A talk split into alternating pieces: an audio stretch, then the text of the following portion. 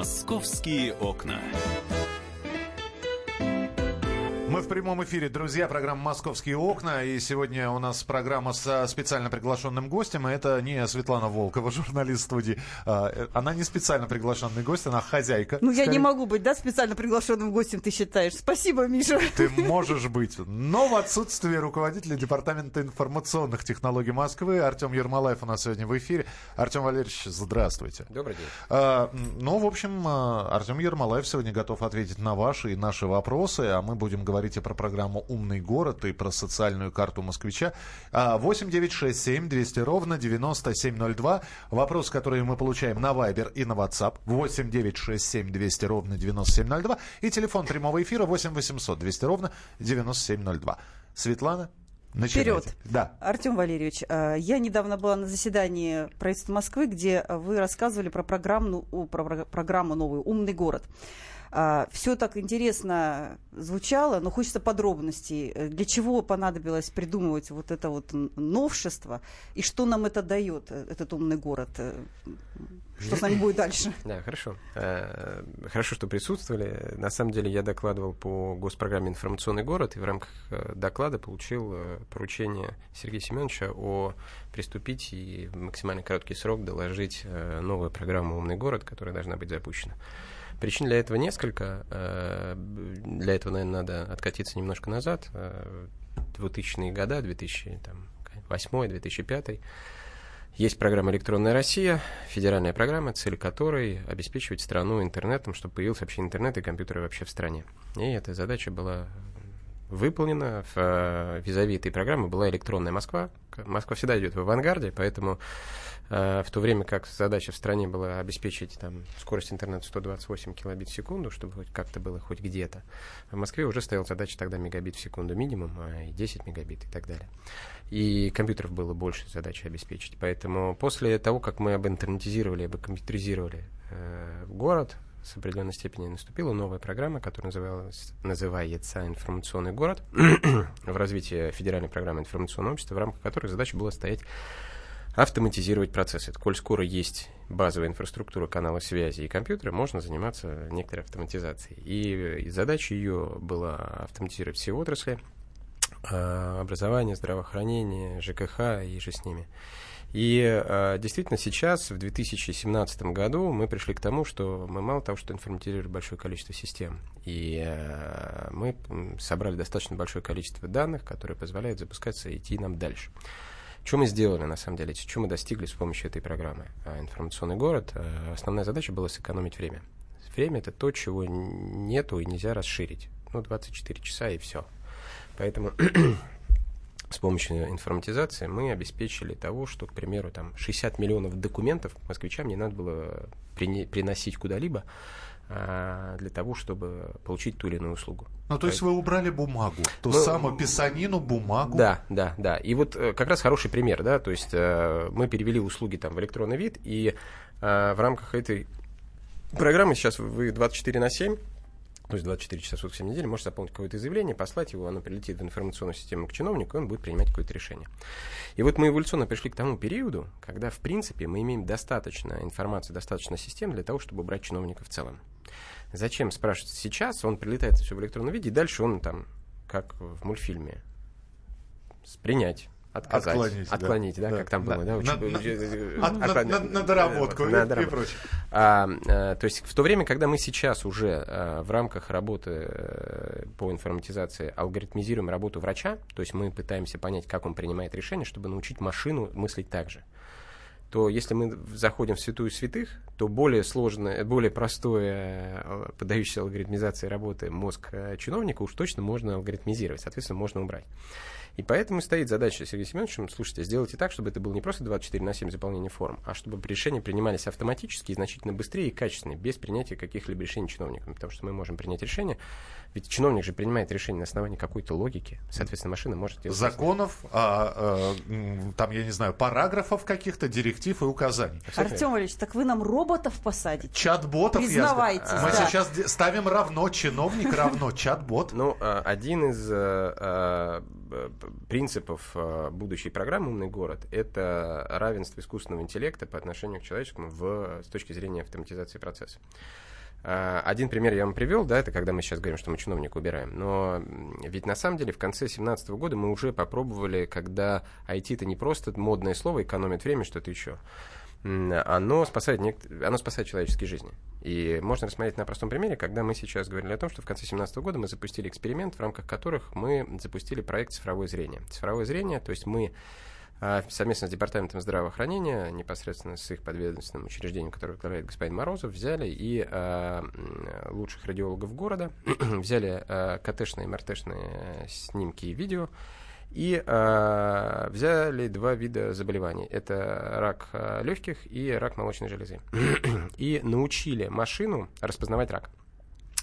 Мы, а, вот мы с вами очкарики, знаем, да, что да. человеческий глаз несовершенен. Абсолютно. Да, значит... А, Стоит нам снять а очки. Я, а, я, я тоже очкарик, мы... только я шифруюсь, не ношу очки. Да, даже, даже если у вас стопроцентное зрение, ваш э, человеческий глаз действительно не... Он уникален, но он несовершенен. Потому что компьютер видит значительно лучше, и он видит на уровне пикселя, и он понимает даже температуру пикселя, и он может понимать, что за ним скрывается. Соответственно, то, что стало раком, можно отмотать, условно говоря, назад и понять, какой пиксель из этого вырос. Соответственно, научили машину распознавать э, две, два этих направления. И э, цель это действительно ранняя диагностика, чтобы ловить э, эту ситуацию. И в конце 2017 года провели эксперимент. Взяли там 10 одних из лучших поликлиник города и подключили машину рядышком с врачом. Э, врач работал и работала машина. Удивительное дело в том, что, ну, понятно, что машина не устает. Удивительное дело, что в 4,5% случаев, там порядка 225, по-моему, заболеваний, э, человек не нашел, а машина увидела. Это говорит о том, что мы изначально, то есть если бы, э, то есть машина спасла эти человеческие жизни, потому что как, мы, как работает логика человека? Вы пришли к врачу, он вам сказал, рака нет. Вы же на следующий день не пойдете перепроверяться. Конечно Вам сказали, рака нет. Все. Конечно нет. Вы вернетесь, дай бог, через год, когда уже будет другая фаза. А, а что в голове у врача? Сомнения у него после до, до принятия этого решения были или он нет? Не Я, единственное, что, смотрите, только чтобы э, вы неправильно не поняли. Значит, он и не мог там этого увидеть. Врач потому что слишком мелко. А. Это не потому, что врач не, не, не врач ошибся, а потому что потом э, при, дополнительных исследованиях стало понятно, что действительно, судя по всему, эта точка разрастется. Ну, то есть нормальному человеческому глазу это просто незаметно. То есть это не, э, чтобы мои коллеги все правильно понимали, да, в том, что это не плохие врачи, это совершенно технологии. Так вот, мы говорим о том, что сейчас мы находимся на пороге тогда, когда э, искусственный интеллект, информационная технология, это не просто модно, не просто красиво, это, это спасает жизнь жизни. Вкалывают роботы, счастлив человека. Я, я обязан тогда спросить про сокращение рабочих мест. Секретариат тот самый, который занимался бумагами, и те заявления, которые сейчас в электронном виде, а раньше в бумажном были, относил чиновнику «до свидания». У чиновника оптимизация работы происходит и прочее, прочее, прочее. Или я не прав? Сокращение а... не происходит как такового вы, скажем так, не то, что не правы, вы не совсем, наверное, корректны, назовем это так. А, дело в том, что, во-первых, Москва — это город, э, у которого самый низкий уровень безработицы. Ну, то есть это, это пункт номер раз. Пункт номер два, а, при этом, скорее всего, наблюдается обратное, дефицит ресурсов. То есть в нашей в IT-отрасли у нас дефицит ресурсов э, сотни тысяч человек. А, ровно как и в других отраслях. Высвобождение ресурсов чиновника, который ставит штампы, позволяет нам использовать его для алгоритмизации э, другой работы. То есть мы этого чиновника будем использовать. Поэтому это как раз реиспользование это повышение качества услуг и сервисов, которые вообще, качество жизни той самой, потому что мы высвобождаем ресурс, который мы можем использовать для того, чтобы улучшить э, многие алгоритмы, потому что он начинает использовать свои знания для того, чтобы научить машину чему-то еще. 8 800 200 ровно 9702. Это телефон прямого эфира. Я вижу, здесь приходят сообщения э, про хакеров. Э, так как компьютеры, э, естественно, и хакеры тут же появляются. Я думаю, что наш сегодняшний гость Артем Валерьевич Ермолаев, министр правительства Москвы, руководитель Департамента информационных технологий Москвы, обязательно ответит на этот вопрос. Вы же можете присылать свои вопросы еще и на WhatsApp и Viber. 8 967 200 ровно 9702. 8 967 200 ровно 9702. 2. Мы и про социальную карту москвича, и про Wi-Fi, который развивается в Москве, будем тоже говорить. И напоминаю, прямая трансляция в YouTube. Набираете в YouTube радио «Комсомольская правда». Прямой эфир не только слушаете, но и смотрите все, что у нас происходит. Вернемся через несколько минут и продолжим разговор с нашим гостем. А вы пока присылайте сообщение 8967 200 ровно 9702. Московские окна.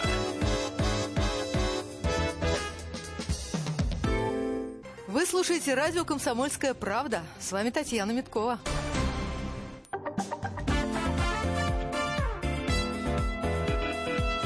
Московские окна. Светлана Волкова, я Михаил Антонов, и у нас сегодня в гостях э, Артем Ермолаев, который отвечает на ваши вопросы, руководитель департамента информационных технологий Москвы. Я предлагаю с телефонного звонка начать, а потом уже Света будет дальше вопросы задавать. Дмитрий, здравствуйте. Дмит... А, добрый день. Да. Здравствуйте. Да, вы меня слышите? Да, да, да, здравствуйте. Мы говорите. вас практически А, видим, да.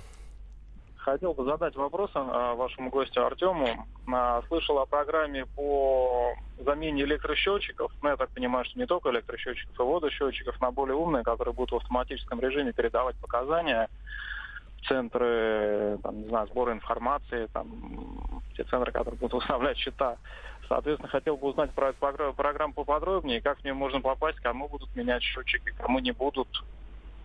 Спасибо, принято. Принято, Дмитрий, спасибо. Да, спасибо за вопрос. Вот э, очень хороший вопрос, потому что действительно у нас все отрасли по- по-разному совершенно эволюционировали с точки зрения информационных технологий. Когда мы сейчас, с одной стороны, говорим об искусственном интеллекте, там где-то там здравоохранение в ЖКХ, мы сталкиваемся с простой проблемой. То, что у вас есть водосчетчики, которые показания вам надо сдавать.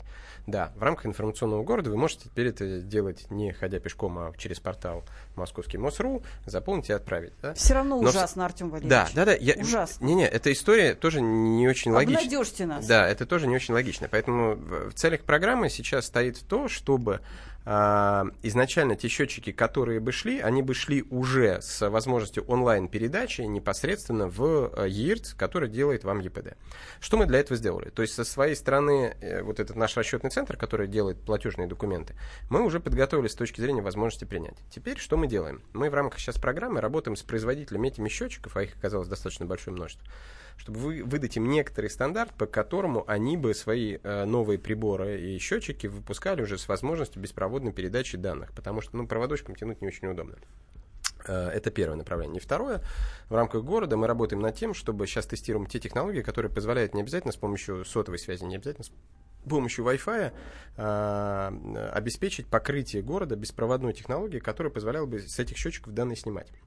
Поэтому э, вот коллега, который задал этот вопрос, он абсолютно прав, действительно в новую программу это войдет, и эта задача стоит, и мы это будем делать. Это касается как энергосчетчиков, э, электрических счетчиков, так и водяных счетчиков. А жильцам нам что делать? За свои деньги вот эту новую технологию себе устанавливать Не-не-не, каким-то смотрите, образом? а, оно пойдет, то есть э, эволюционным путем, то есть э, как только эти новые приборы будут уже готовы, будет стандарт по ним объявлен, соответственно, вы, вы будете либо новые покупать, действительно, если вы хотите в онлайне передавать, либо подождете, когда там они истекут свое время э, работы, и будете покупать уже новые с э, возможностью этой передачи. Ну, по срокам это когда случится? Слушайте, это эволюционно. Смотрите, в городе 4,5 миллиона квартир. Это вот так за год не делается. Поэтому это будет растянуто, я думаю, там от 3 до 5 лет. да. А производители этих счетчиков, естественно, будут каким-то образом лицензию от вас получать, что да, Нет, нет, а зачем лицензия? То есть, смотрите, на них будет изначально, э, то есть, э, это рыночная история. Все, все вот с этой аттестацией, лицензированием, это всегда плохо заканчивается. Какое-то бутылочное горлышко создавать.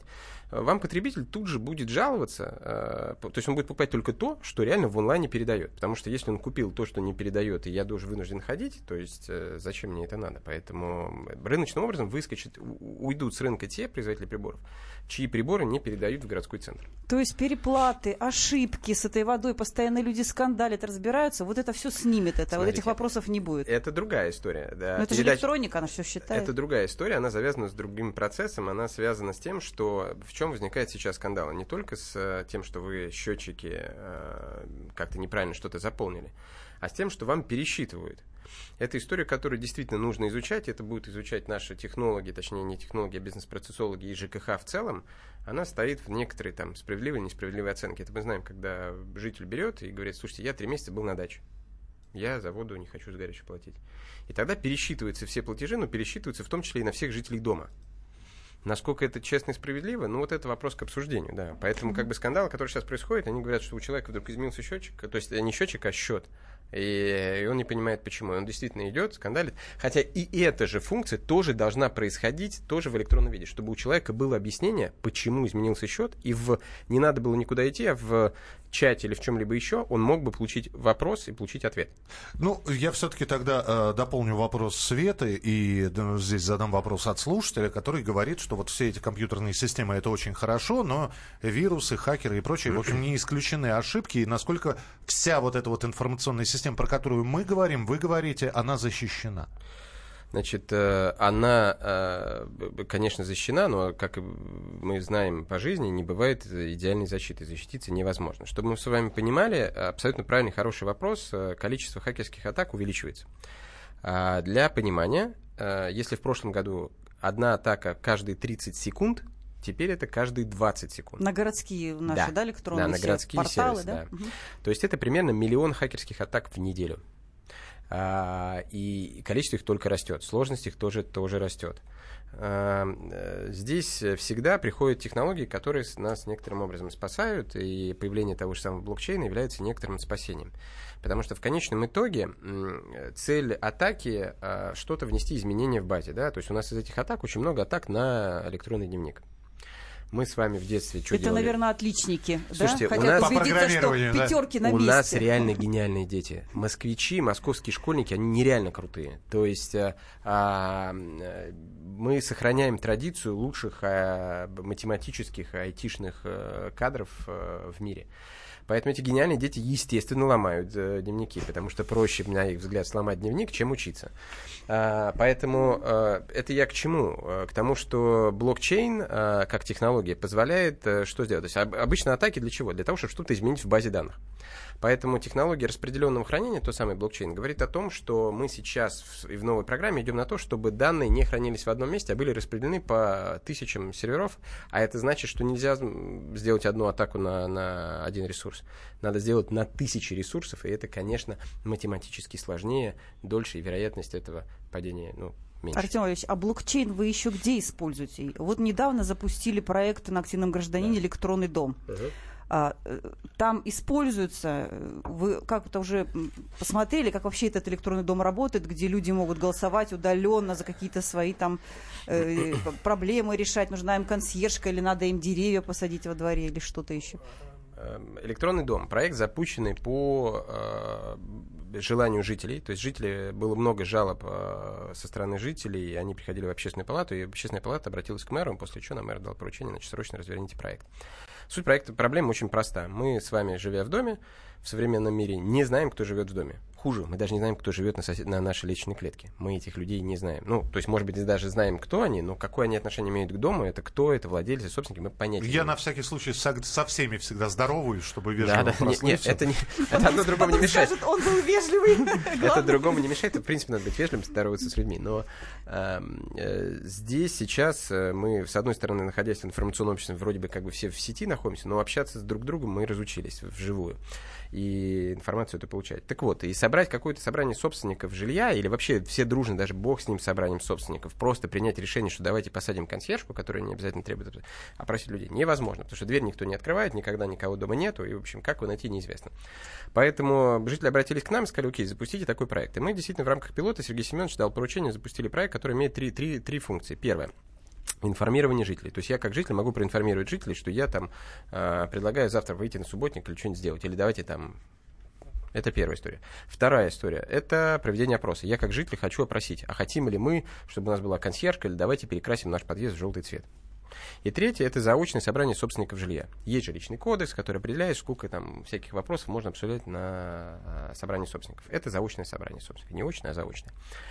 А, проект запустили, а, значит, без какой-либо рекламы, пиара и чего-либо еще. Буквально в первые же две недели 400 или что-то наподобие домов а, выявили желание, изъявили желание участвовать. Появились инициаторы.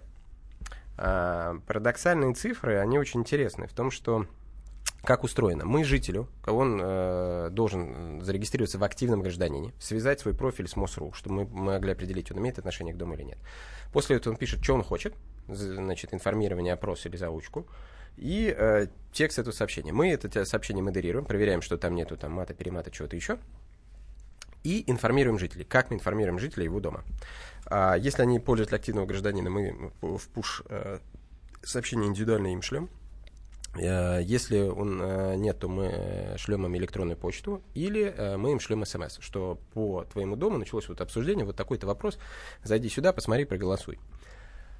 40, от 40 до 45 процентов уровень конверсии. Конверсии, то есть люди открывают эти сообщения, читают и участвуют меньшее число, потому что не все вопросы волнуют жителей.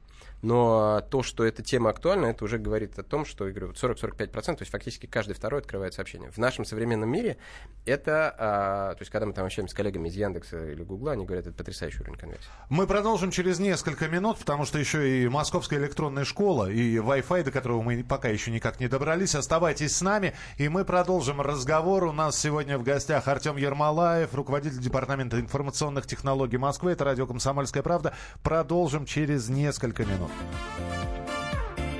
Московские окна.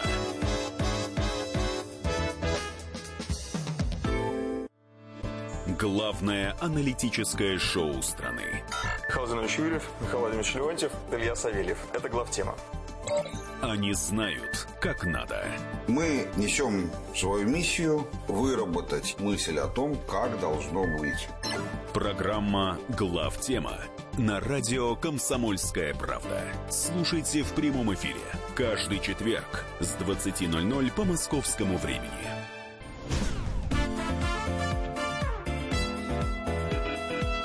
«Московские окна». Друзья, мы продолжаем. Это прямой эфир. Руководитель департамента информации... Сейчас. Все. Все. IT. Вот, вот видите, а чат-бот бы не запнулся. А здесь человеческое все. Еще раз, дубль два. Мы Руководитель... в эфире. Абсолютно. Да. Руководитель Департамента информационных технологий Москвы Артем Ермолаев у нас сегодня в гостях. Светлана Волкова, я Михаил Антонов. Друзья, вы присылаете вопросы. На некоторые из них а, Артем Валерьевич уже ответил в начале программы. На некоторые а, частично ответил, но я должен сказать, что по итогам этого интервью и по итогам разговора, а мы еще и здесь и вне эфира разговариваем, обязательно появится статья и в газете «Комсомольская «Комсомольская правда» и на сайте. И на сайте, да. Да, Свет, продолжай. Артем Валерьевич, расскажите нам, что будет с социальной картой москвича. Правда ли, что вы ее отменяете или вы ее как-то модернизируете? Во что она превращается? А, ни в коем случае не отменяем, а, потому что миллионы пользователей социальной карты москвича. Более того, количество пользователей растет, потому что там недавно мэр принял решение о том, что ординаторы теперь передвигаются с помощью социальной карты москвича в поддержку молодых, молодых медиков нашего будущего. То есть э, количество льгот э, достаточно большое и пользуется им много. Другое дело в том, что мы понимаем, что среди льготников есть разные категории. Есть э, люди более пожилые и есть молодые. Это студенты и учащиеся, которые всегда хотят что-то технологичное, и это правильно. Поэтому э, история социальной карты – это попытаться уйти э, для желающих, сразу подчеркиваю, отказаться от пластика, то есть не носить карту мы с вами там вне эфира обсуждали, что сегодня можно, ну вот я проводил специально несколько экспериментов, я неделю прожил без бумажника, без кошелька. То есть я вообще если выходил без паспорта, без, без всего, только с одним телефоном. Потому что я заказывал там такси с помощью телефона, я расплачивался с помощью телефона, все делал с помощью телефона. А, поэтому а, сейчас а, сам пластик, он не очень нужен. И наша задача сделать так, чтобы москвич мог выбирать, в какой форме этой картой владеть, чтобы она была привязана к номеру или телефона, или бы привязать ее к другой вообще банковской карте. А, важно же, что, чтобы мы тебя идентифицировали как льготника, что ты имеешь соответствующие права. То есть социальная карта мимик, мим, мы, мимикрирует. Да, мы да, абсолютно верно. Скачаем да, на мобильник ее, да? Ну, э, скачай на мобильник или привяжи к любому другому о, идентификатору, будь то банковская карта, будь твой мобильный телефон или что-либо еще. А когда Сразу будет говорю, это? что это, да, процессе. Вот чтобы сейчас не сложилось завышенное ожидание, это нужно поменять достаточно много там норм права и технологических тестов провести. Это то, что как раз войдет в умный город. А, я думаю, что минимальный срок это минимум год.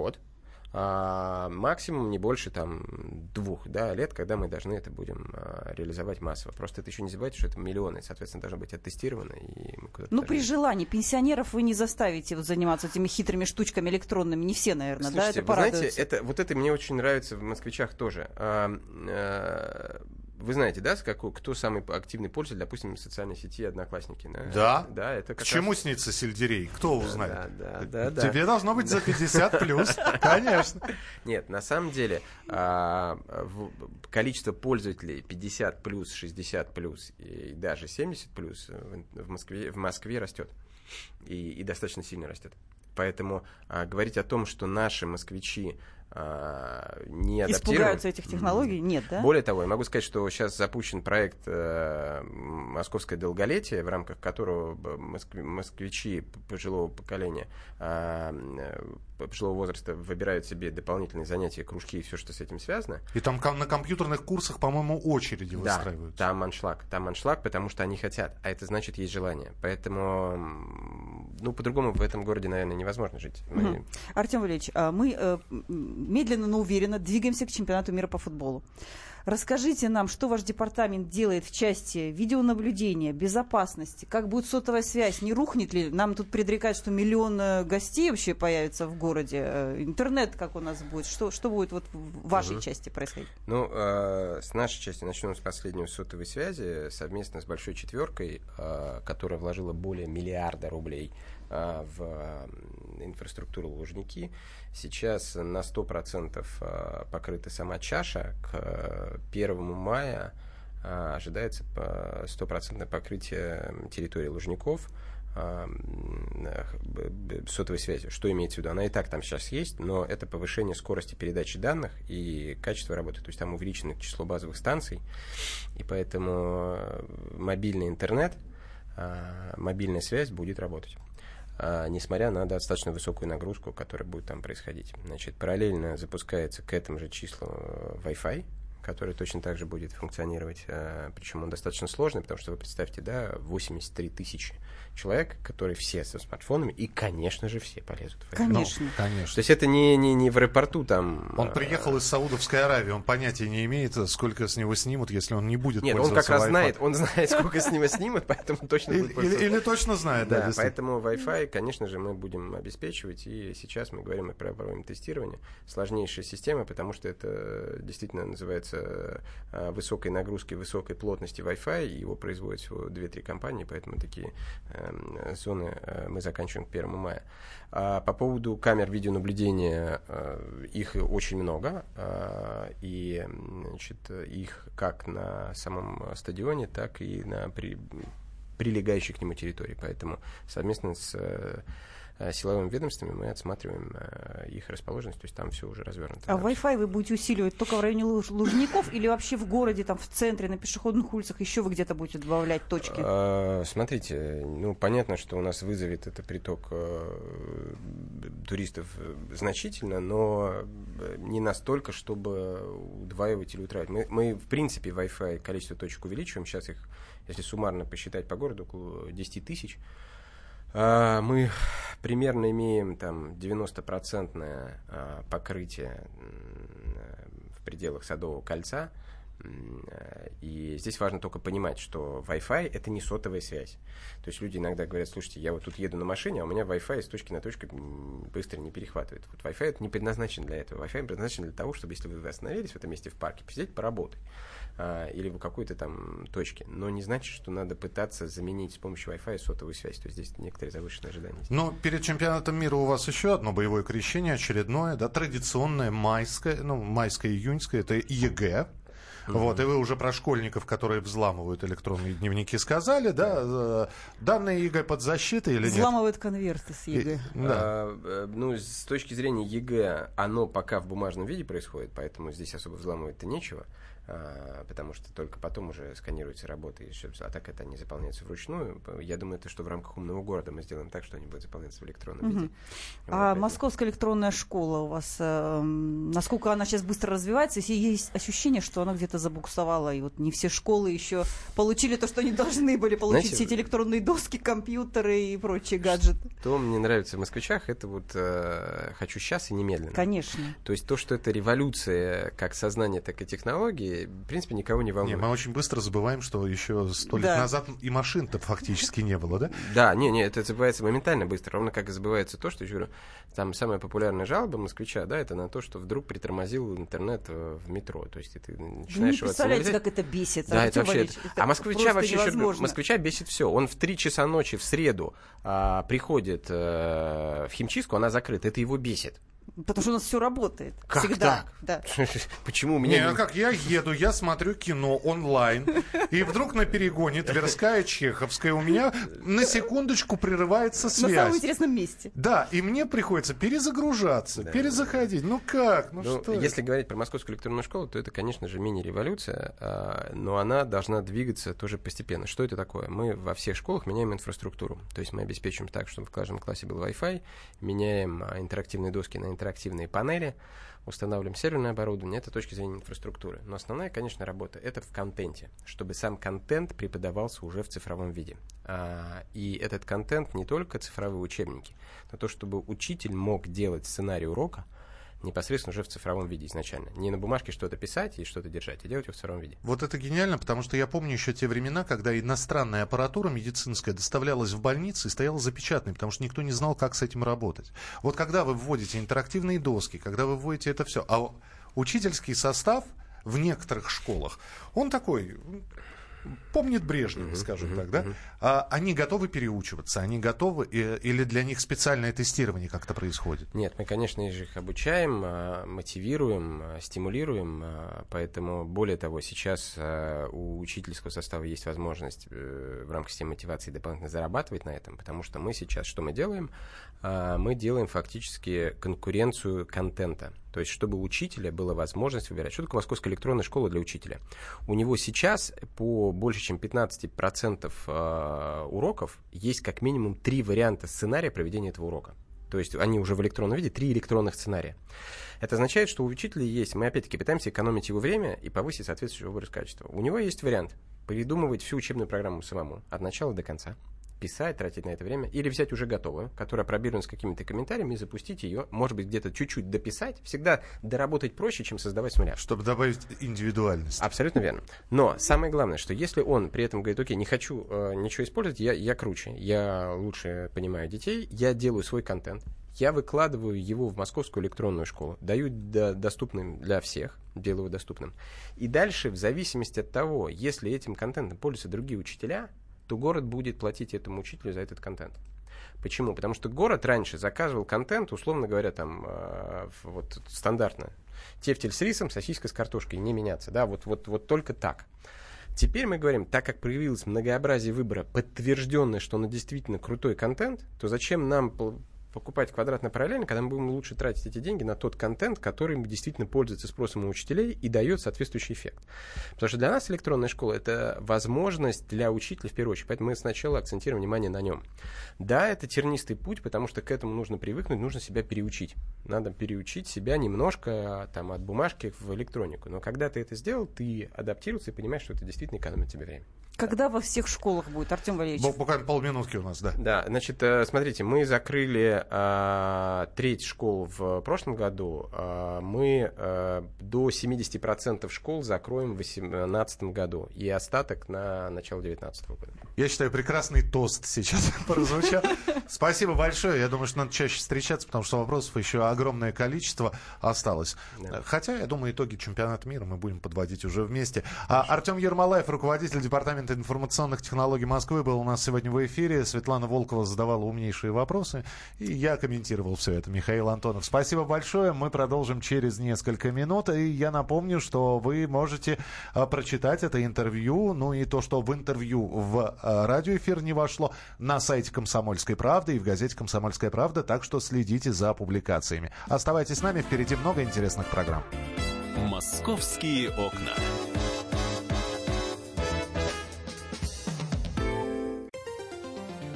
Здравствуйте, я режиссер, продюсер, художественный руководитель театра «Модерн» Юрий Грымов. «Комсомольская правда» — это радио, которое я слушаю.